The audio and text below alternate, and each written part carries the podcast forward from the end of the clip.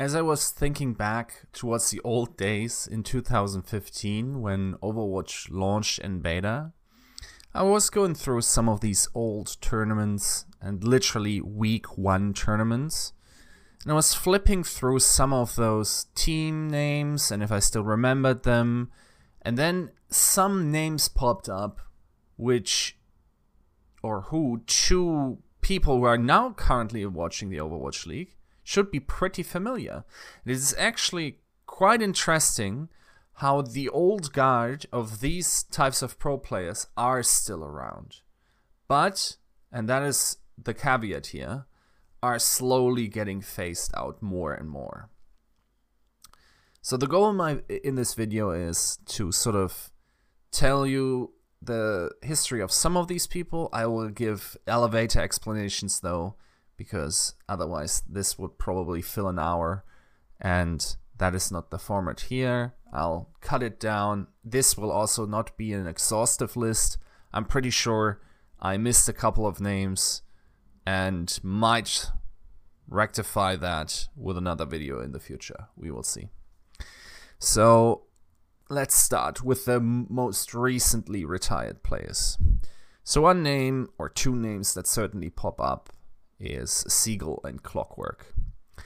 Now, Siegel did play on Not Enigma together with Clockwork, and during that time they were one of the best, if not the best, and they had a pretty interesting battle with Team Hubris for a while, um, team in North America, and it was already at the time quite clear that Siegel was one of the best players in the world at that time, even though whatever that means in a very limited player base. And his progression through the teams went from Not Enigma, from that team where he had Clockwork on, then to Mixup, and I remember for instance players like Harblu were on that team, um, to Luminosity Gaming, and then N R G, and I think this is much more readily available to most Overwatch fans, that uh, Siegel was there and uh, had sort of not really success during that time, but still looked like the best player on that roster. And then obviously later on while streaming made the transition to Envy and was going to be the projectile D P S for them. Then subsequently joined Dallas Fuel and the rest is history. And now with this season, he has retired from professional play, and his career as a whole, if you were to summarize it, is quite honestly probably staying below his potential. Because especially in the last season, we saw what kind of a mind for the game he was.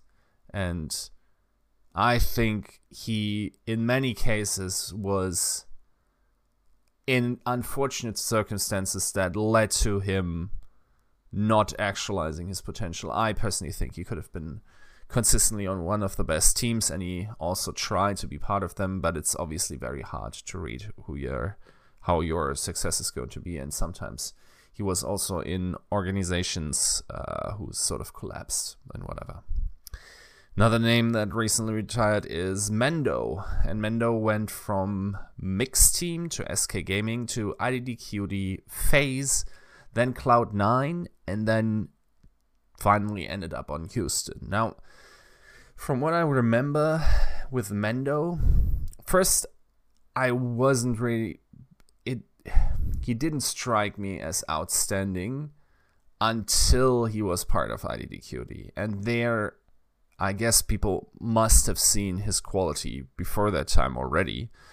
He uh, really was one of the craziest young players, I would say. And I think saying at the time, if I recall correctly, thinking that he was one of the craziest um, European F P S talents I had seen uh, in a while. Um, he was a very good Genji, very good uh, Tracer as well. Um, and especially during his time on I D D Q D with uh, when when they still had the Tivik I D D Q D uh, lineup with Mendo, they were practically unbeatable. It was actually pretty nuts how they dominated the scene. Um, certainly also a player that stayed under his potential, and then again we are just judging him by his actual in-game performance, and I think he might just be um, happier in, in the avenues he's now taking with streaming. Another player that comes to mind is NumLocked, and I remember playing in the very early beta days, and I was thinking, okay, so who's name faking G two Esports here? Because I was uh, involved in, or I was interested in, for instance, um, League of Legends, and the name G two, um, the the professional team, uh, obviously best known for his C E O, or its C E O, um, Ocelot, was quite a big brand already at the time in uh, European esports, and I was honestly thinking these people were name faking. Turns out they weren't. Uh, G two was very early in uh, Overwatch, but so far hasn't made it into the Overwatch League at least. Um, so NumLocked was part of that. He then went to a team called Flat Earth, and that team turned out to be quite interesting because a name that I will mention later was already also on that team. Um, namely uh, Linkzr, and Clockwork and uh, Linkzr for the longest time shared teams. Uh, NumLocked then went to Creation, to Dignitas, to N R G, and then finally ended up going to Valiant. And while I'm not sure if you want to call his situation retired, let's just say he's currently not in Overwatch League, and I think that's the, uh, the definition of this category. Um, NumLocked was always someone whose first impression that people had of him was very positive.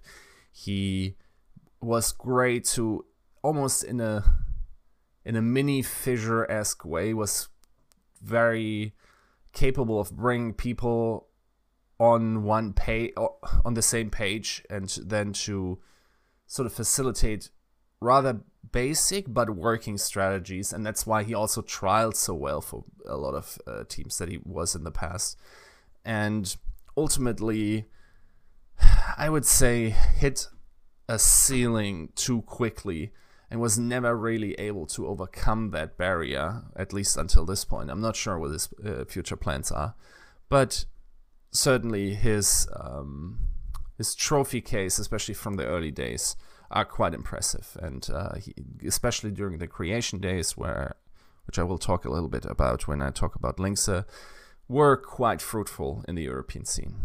Um, another name that recently went out of the Overwatch League is uh, Zappis, and Zappis is also an interesting case. He very early played with S G one. It was a full f uh, Finnish team, so it was almost like the the you know the first uh, stage of N I P that it later became, and interestingly already he was playing with Saita at the time. Saita, now the Overwatch uh, League coach for Paris, who a lot of people said say to have a very great mind, obviously also the former coach of Gigantti, so he has a proven track record to um, do a lot of stuff with these uh, you know, young talents. Now, Zappis in general was obviously a D P S, and then slowly, obviously, in N I P, if people remember at the time, if if you weren't around till then, it's N I P was known for triple tank compositions, sometimes quad tank compositions, and they were reigning over Europe. But when it came to the big tournaments, they usually underperformed, and it was they were probably underachieving in that regard. Um, Zappis then obviously went to Gigantti, won a contender season, and then went to the Mayhem and has been released from there. And one has to say, yes, he was initially a D P S, and even when he joined Mayhem, we weren't one hundred percent sure what he was going to play, but um, he certainly had a lot of tanks in his uh, hero pool, simply because he was an N I P member, and their quad tank or triple tank antics were quite famous. And um, yeah, so he's recently left the Overwatch League, but certainly uh, has had a pretty interesting career so far. Um, okay, so let's open up the next category. These are players from week one pretty much who are still in the Overwatch League. And here we have some very interesting names. And it's also interesting um, how long their success is lasting. And the, the pattern seems to be that if you were already like winning these tournaments at the in the beta stages or very early, like let's say in the two thousand sixteens, in the early ones, that seems to be one of those situations where that then translates to still being able to play in the Overwatch League. So let's go, go down the list of some of the names. CoolMatt. CoolMatt initially was on Hubris and was at the time, honestly, a star-level D P S talent. I remember him being very good on McCree. I remember him being very good on Reaper, and especially with Clockwork, who had sort of brushed over a little bit. But Clockwork came in as presumably the best T F two player to ever have played the game, or at least that's my understanding. And CoolMatt was in that game. He wasn't out aiming him, but he certainly did things, and my analytical ability at the time wasn't as advanced to really tell you now what it was. But CoolMatt seemed to consistently outperform uh, Clockwork at the time. He was certainly a star player of Hubris, and Hubris then later became the first Envy team. So there's a great art article on, I hope it's still up on the dot, uh, if you just Google Dead Game Gods. Uh, Hubris is also the team um, that basically went over from another game, from a, from games that really nobody played. They had crazy records there. Some of the other names you might know are Tailspin, for instance, was on their team.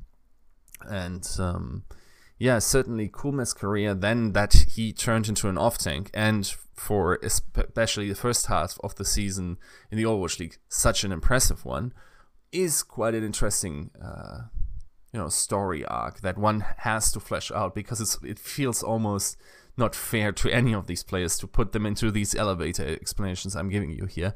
But maybe this can be a start to your own research into these players' careers.